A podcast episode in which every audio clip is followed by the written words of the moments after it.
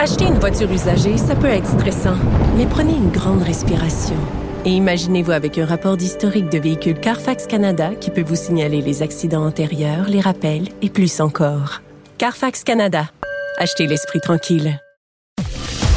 Il a l'étoffe d'un vrai président. Vincent Dessureau anime. Que Dieu bénisse l'Amérique. Alors évidemment, on parle et reparle de Donald Trump euh, beaucoup, beaucoup dans cette campagne. C'est généralement lui euh, bon, vers lequel on va euh, ont tourné notre regard parce qu'il déplace de l'air. Euh, bon, on sort souvent des phrases assassines ou des trucs des fois un peu particuliers qui nous font euh, bon, grincer des dents ou lever le sourcil. Euh, on parle moins de Joe Biden, évidemment, qui fait une campagne plus tranquille, qui veut représenter peut-être le choix d'un retour à la normale. mais est-ce qu'on le connaît vraiment bien, cet homme Joe Biden? On sait qu'il a été en politique très longtemps, qu'il viendrait d'un milieu modeste, qu'il a traversé des périodes difficiles dans sa vie. Mais je pense que pour beaucoup d'Américains, ça se résume à peu près à ça. Euh, pour le connaître davantage, parce que si on se fie au sondage, ben, dans quelques semaines, euh, fait, il euh, faut dire à l'investiture euh, au mois de janvier prochain, ça se pourrait très bien que ce soit lui le prochain président des États-Unis. Pour le connaître, ben, on se tourne vers un spécialiste qui connaît vraiment la vie de Joe Biden, spécialiste français de la politique américaine et auteur de la biographie Joe Biden, Jean-Éric Brana, qui est en ligne. Monsieur Brana, bonjour. Bonjour. tout d'abord, est-ce que je me trompe en disant que pour beaucoup d'Américains, on connaît quand même peu de la vie de Joe Biden pour quelqu'un qui a été en politique pendant plus d'un demi-siècle? Oui, effectivement, vous avez très bien introduit euh, cette problématique parce que c'est vrai que si euh, les Américains connaissent quelques histoires sur Joe Biden, toujours les mêmes d'ailleurs, c'est les gros drames qui ont pu euh, jalonner sa vie ou le fait qu'il ait été vice-président, ils savent pas en réalité que ça fait 50 ans qu'il occupe les postes les plus importants dans l'État américain, en particulier au Sénat, où il a occupé les postes prestigieux de président de la commission justice, cette même commission qui est en train de confirmer la juge Amy Coney Barrett actuellement ou, euh, plus tard, et, et c'était son ambition suprême, la commission des affaires étrangères, la plus prestigieuse certainement, dont il avait rêvé et qu'il a présidé à deux reprises, ce qui lui a d'ailleurs euh, euh, valu d'être qualifié par Barack Obama pour être son vice-président par la suite. Il a commencé très jeune, il n'avait pas 30 ans en 1972 quand il a été élu pour la première fois et qu'il a battu un éminent sénateur qui n'aurait jamais dû perdre sa réélection.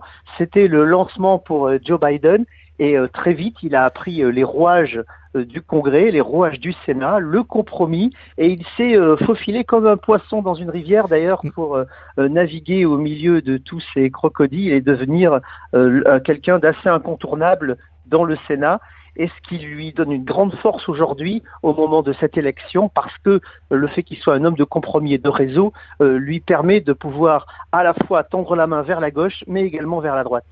Je me souviens, M. Branagh, de monsieur, euh, lorsque George W. Bush était président, euh, certains se demandaient, mais comment cet homme un peu simple est devenu président? Mais on disait, lorsqu'il vous serre la main, là, ou il vous parle, et vous regarde droit dans les yeux, puis il y a un contact très fort avec les gens comme ça, c'est un de ses avantages. Quelle est la qualité qu'on connaît moins de Joe Biden qui lui a permis d'avoir cette carrière-là? Je pense que c'est sa capacité d'écoute d'abord, et c'est euh, quelque chose qui sort très fort dans cette campagne. Quand on l'a vu euh, se replier sur Wilmington, euh, ce qu'on a moins vu, c'est qu'en réalité, il a rencontré énormément de gens et qu'il a beaucoup écouté ce qui se passe dans le pays. Ça, c'est une qualité extraordinaire chez un homme politique parce que très souvent, ils ont tendance à vous donner la réponse avant que vous posiez la question, hein, sans être méchant avec mhm. qui que ce soit. Mais c'est vrai que Joe Biden laisse les gens finir leurs phrases il réfléchit et ensuite il apporte une réponse et, on se sent écouté en réalité quand on est euh, face à Joe Biden. Alors ce, ce, cette qualité, il l'a acquise dans son enfance. Vous avez parlé de son milieu modeste, mais aussi il, il a appris euh, à travers euh, son Église, vers laquelle il était très fidèle et qui fait partie de sa structuration. Il est empreint de, de moralité et de principes et ça vient de là puisqu'il a toujours été très pratiquant et puis parce qu'il a grandi dans un milieu irlandais dans lequel euh, on lui demandait aussi de respecter une certaine hiérarchie. Alors cette capacité d'écoute, il l'a développée tout petit en écoutant euh, les adultes et la façon dont il, euh, il vivait autour de lui. Et puis peu à peu, il, il s'est imprégné de tout cela et lui aussi a pris sa place dans, dans, ben, dans la vie tout simplement. On le disait, les, gens retiennent un peu qu'il vient d'un milieu modeste. Il parle toujours de Scranton, en Pennsylvanie, d'où il vient. Qu'est-ce que vous pouvez nous dire de plus sur sa, sa jeunesse, justement, et quelle a été l'influence qui l'a amené à avoir la vie qu'il a menée et qu'il mène toujours? Alors, alors, alors la plus grosse influence euh, de Joe Biden quand il était à Scranton, c'est Johnny Weissmuller. C'était Tarzan, vous voyez. C'était ah. ce qui, euh, ce qui, l'intéressait le plus. Il n'avait que 10 ans quand il a quitté Scranton. Alors, il a, il a vécu dans ce milieu irlandais. J'en parlais dans le milieu de, de, sa maman parce que ses parents euh, ont eu un revers de fortune et qu'il a fallu se réunir dans, dans le clan Finnegan avec lequel il partait à la messe tous en, en en troupe hein, euh, le dimanche. Et puis avec ses amis, par la suite, il, euh, il allait jouer sur les talus à côté où il se prenait pour Tarzan ou jouer aux gendarmes et aux voleurs ou, aux cow-boys et aux indiens plutôt à cette époque-là. On est à la fin de la guerre, hein, euh, dans les années 50. Et, et puis il allait au cinéma tous les dimanches. Hein. À l'époque, on avait deux films pour une séance. Mais c'est par la suite que son influence est beaucoup plus importante quand il va déménager avec ses parents pour aller dans le Delaware euh, et, là, il va découvrir une vie totalement différente. Il sort de la ville catholique de Scranton pour aller dans la ville protestante de Wilmington. Et, là, il va créer ses vraies racines euh, avec l'espoir de pouvoir euh, rejoindre ce collège qu'il aperçoit de, sa chambre, qui est Archmere, qui est un collège catholique très réputé, très cher aussi. Et ça va donc être son rêve ultime, ou du moins euh, le deuxième rêve ultime parce que le premier c'est de se débarrasser d'un trouble terrible qui euh, qui l'empêche de vivre, ce bégaiement mm. euh, dont peut-être on va reparler ensemble. Oui, parlons-en justement. Ben, sur le, côté académique aussi, Donald Trump l'accuse souvent d'être quelqu'un de peu intelligent, qui, qui, qui, échouait ses tests.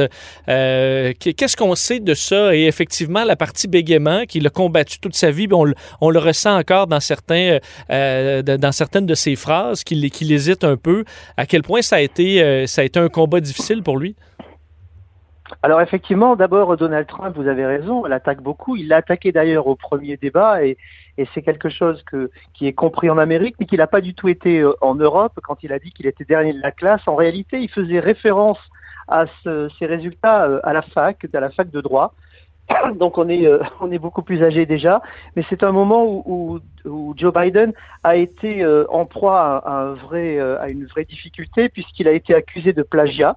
Il avait pris dans une revue une partie d'un texte qui sans, sans ou plutôt en omettant de de nommer la revue qu'il avait dans laquelle il avait puiser ce texte-là, ça s'appelle effectivement un plagiat et sa carrière aurait pu s'arrêter dès ce moment-là puisqu'il est passé en commission de discipline et que le professeur de la matière en question ne voulait absolument pas qu'on le garde euh, à l'université et il a fallu qu'un autre professeur avec qui euh, il brillait euh, le défende particulièrement pour que on passe l'éponge. Mais si il a été obligé de redoubler dans cette matière, à la fin, il a terminé 76e sur 85. Donc la critique de Donald Trump n'est pas à côté de la plaque, elle correspond à quelque chose cette difficulté euh, a été importante pour, euh, de Joe Biden, mais effectivement, la plus grosse difficulté de sa vie à ce moment-là, c'était euh, quand même son bégaiement, qui est un trouble qu'il a énormément handicapé depuis qu'il était tout bébé,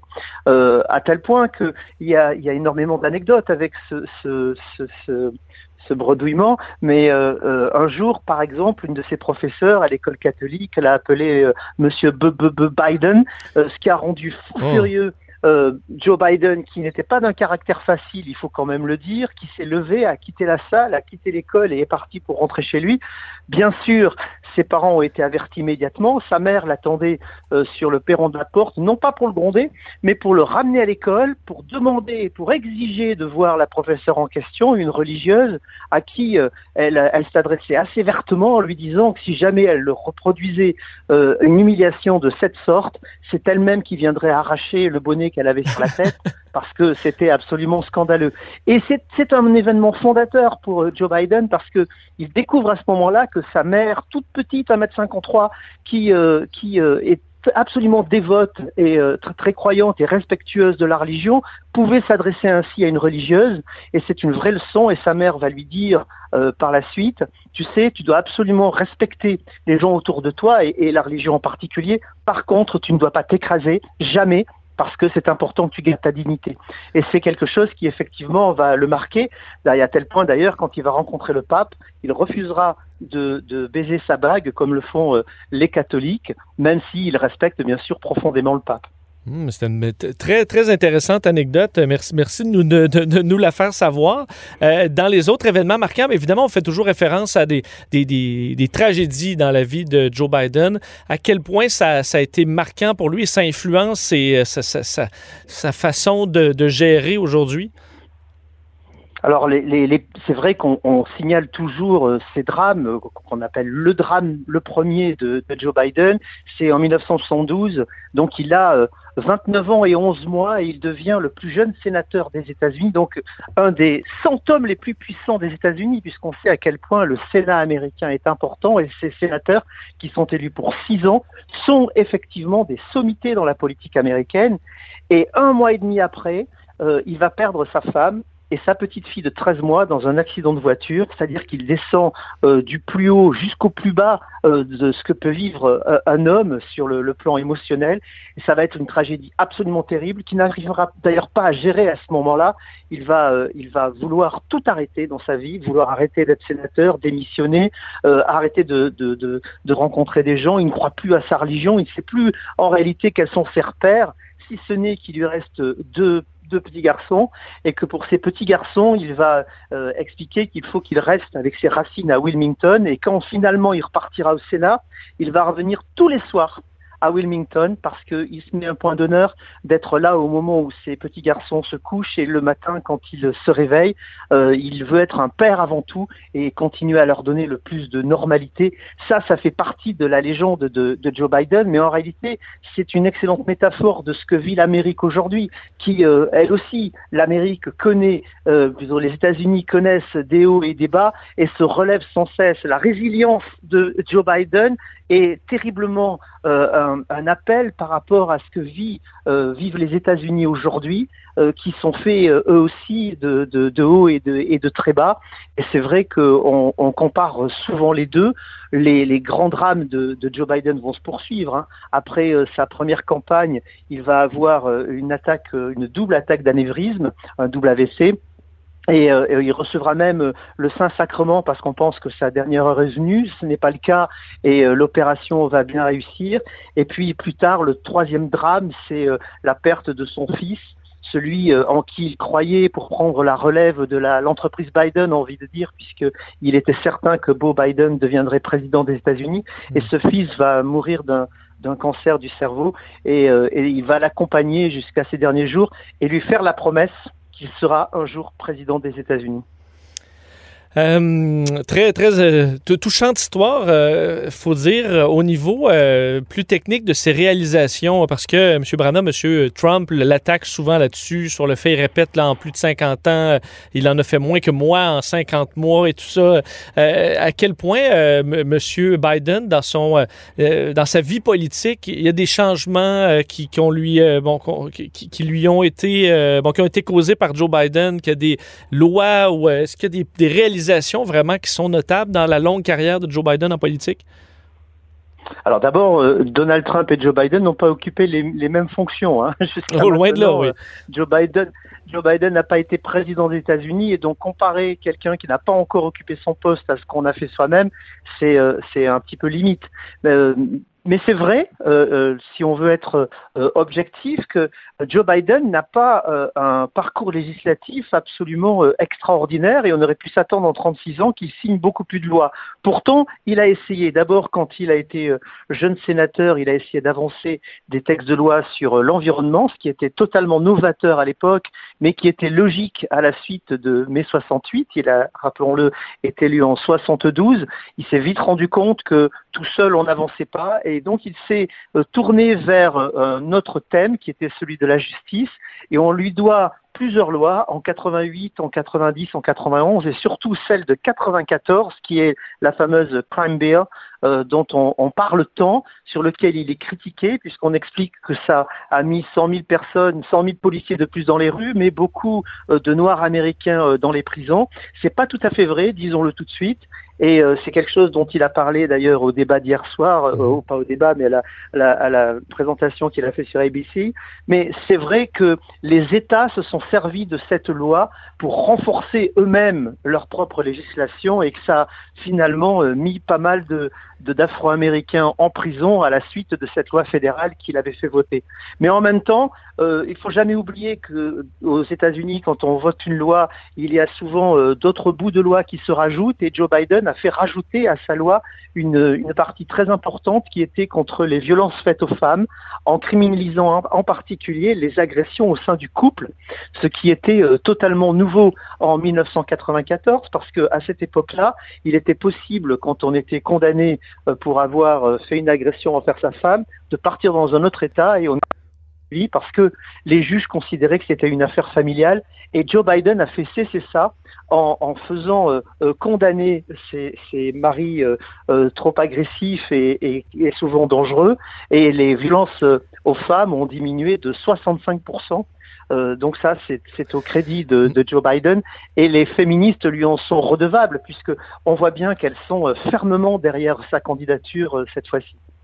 En terminant, Monsieur euh, euh Branov, vous, euh, vous regardez en France la politique américaine un peu comme nous au Canada, avec un œil, évidemment, on est un peu plus détaché que, nos, bon, que, les Américains eux-mêmes et les, les, analystes aux États-Unis.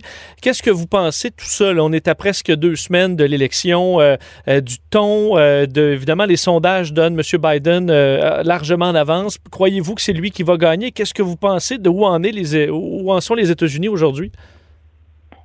Oui, oui, ça fait déjà euh, quelques semaines, euh, voire quelques mois que je, je, prédis ou j'annonce que Joe Biden va gagner. Pourquoi? C'est pas un vœu pieux, c'est c'est même pas une envie pas personnelle particulière, mais seulement on se rend compte que dans les États clés et en particulier les trois États euh, qui sont proches de chez vous, puisqu'il s'agit du Wisconsin, de Michigan, de la Pennsylvanie, c'est 38 grands électeurs qui ont fait la différence euh, la dernière fois et ont fait gagner Donald Trump.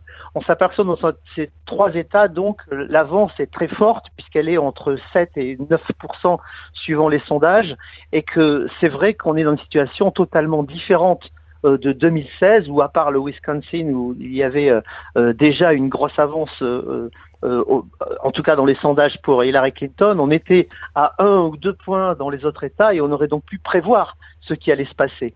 Euh, ce qui est plus important, c'est que dans 12 États aujourd'hui, euh, Donald Trump est très en retard alors qu'il faudrait qu'il gagne tout ce qu'il a gagné la dernière fois et qu'il n'en perde pas plus.